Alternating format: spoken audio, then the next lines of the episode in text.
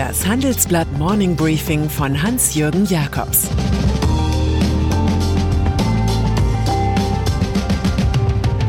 Guten Morgen allerseits. Heute ist Mittwoch, der 6. November. Und das sind heute unsere Themen. Merkel in der Schlussoffensive. Der Streit der Weisen. Bahnchef Lutz patzt in der Bilanz. Im Folgenden hören Sie eine kurze werbliche Einspielung. Danach geht es mit dem Morning Briefing weiter. Über die Hälfte aller Menschen lebt heute in urbanen Zentren. Im Jahr 2050 werden es fast drei Viertel sein. Wie wir morgen leben wollen und was wir heute schon dafür tun können, damit beschäftigt sich der Podcast des Suna Now von Mini Deutschland und dem Online-Magazin Freunde von Freunden. Die Stadt von morgen wird heute gemacht. Jetzt reinhören auf thesunanow.com. Angela Merkel gegen das baldige Ableben der Großen Koalition, hervorgerufen durch den Bacillus Grundrente, mobilisiert die Bundeskanzlerin wirklich alle Widerstandskräfte. In der Unionsfraktionssitzung gestern Nachmittag warb Merkel voller Werf für das Projekt von SPD-Arbeitsminister Hubertus Heil. Wenn die von der Union angemahnte Bedürftigkeitsprüfung komme, müsse die Rentenversicherung 5000 Mitarbeiter einstellen. Es entstünden quasi Grundsicherungsämter. Das habe man nicht bedacht, so Merkel selbstkritisch. Sie könne die Union nur bitten, nicht unentwegt die Beispiele von Villenbesitzern zu erzählen, die dann ja auch Grundsicherung bekämen, sondern sich einfach mal umzugucken, wie es beim Bäcker sei oder bei der Reinigungskraft oder in Logistikunternehmen. Das alles ist kein Spaß, so Merkel. Donald Trump, für ihn wird Ukraine-Gate immer gefährlicher. Wie jetzt bekannt wurde, hat Gordon Sondland, US-Botschafter bei der EU, seine Aussage vor dem Kongress revidiert und verschärft. Ihm sei klar gewesen, heißt es nun, dass es einen Zusammenhang gegeben haben muss zwischen Trumps Drängen auf Ermittlungen gegen die Familie des gegnerischen Politikers Joe Biden und zurückgehaltenen US-Hilfen für die Ukraine. Zuvor hatte der Gründer einer Hotelkette noch erklärt, ihm sei keine Verbindung bewusst gewesen. Rund um das mögliche Amtsenthebungsverfahren erscheint am Freitag Mick Mulvaney, Stabschef im Weißen Haus im Parlament. Er hatte im Oktober von sich aus erklärt, das Zurückhalten der Militärmittel sei als Druckmittel gedacht gewesen, also ein Quid pro quo, das nicht zur Würde eines Präsidentenamtes passt. Kommt die Rezession? Kommt sie nicht. Darüber streitet auch jener hohe Club der Ökonomen, die sich die fünf Wirtschaftsweisen nennen. Der von den Gewerkschaften nominierte Achim Truger und die Bonner Ökonomin Isabel Schnabel, bald im Direktorium der EZB, sehen ein steigendes Risiko. Sie appellieren an die Bundesregierung, ein Konjunkturpaket vorzubereiten. Die Bundesregierung solle langfristig mehr investieren. Die marktliberalen Professoren Christoph Schmidt, Volker Wieland und Lars Feld widersprechen, die Regierung mache schon genug. So kann sich Kanzlerin Angela Merkel aus dem neuen Jahresgutachten der fünf aussuchen, was ihr passt. Immerhin, die Berater teilen die Weisheit, dass bei der Haushaltspolitik ein Festhalten an der schwarzen Null den Abschwung verstärken könnte. Vielleicht hilft an dieser Stelle ein kleiner Verweis auf das Lehrbuch Volkswirtschaft von Ökonomie-Nobelpreisträger Paul Krugmann. Ökonomie ist das einzige Fach, in dem zwei Forscher den Nobelpreis bekommen, weil sie das genaue Gegenteil herausgefunden haben.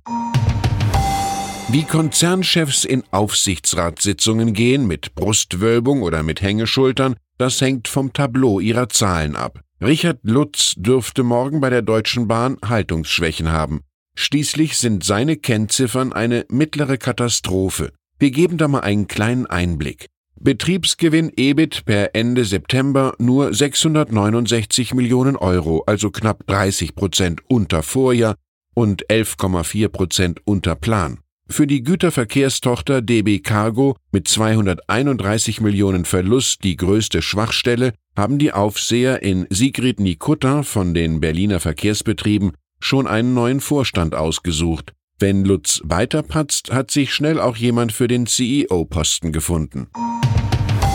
Eine Frau stand noch nie an der Spitze des Automobilverbands VDA, aber jetzt könnte es soweit sein. Hildegard Müller, CDU, soll den Aufbruch der ein wenig ins Gerede gekommenen Organisation symbolisieren. Die Bankkauffrau war einst Staatsministerin in Angela Merkels Kanzleramt. Danach lobbyierte sie als Chefin des Verbands der Energie- und Wasserwirtschaft, letzte Station Vorstand des Energiekonzerns Energy. Müllers Chancen sind deshalb so enorm gestiegen, weil der einstige Wirtschaftsminister Sigmar Gabriel trotz Favoritenposition absagte. Er könne nach reiflicher Überlegung und aufgrund anderer Aufgaben für dieses Amt nicht zur Verfügung stehen. Wir halten es an dieser Stelle lieber mit Martin Luther. Wer Gutes tun will, muss es verschwenderisch tun.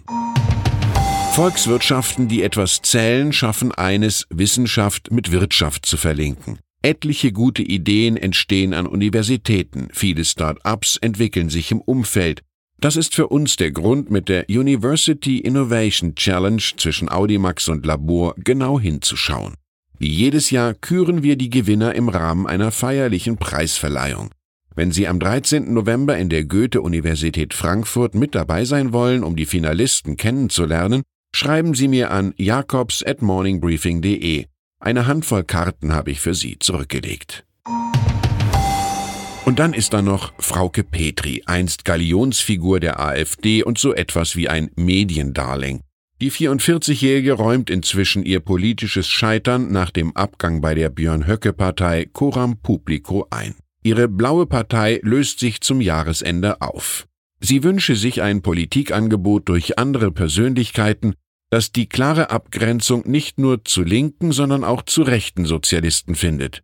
Ihr bis 2021 laufendes Bundestagsmandat will Petri noch ausfüllen, dann war's das für sie. Ihr politisches Leben klingt nach Samuel Beckett. Immer versucht, immer gescheitert, einerlei, wieder versuchen, wieder scheitern, besser scheitern.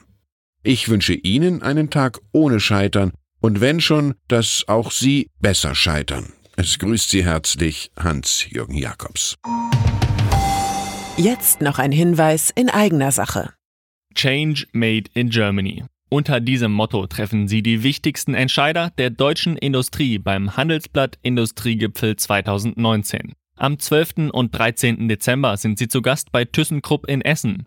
Mit dabei sind unter anderem Annalena Baerbock, die Bundesvorsitzende der Grünen, der chinesische Botschafter Ken Wu und Hans van Bielen, der Vorstandsvorsitzende von Henkel. Mehr Infos gibt's unter handelsblatt-industriegipfel.de.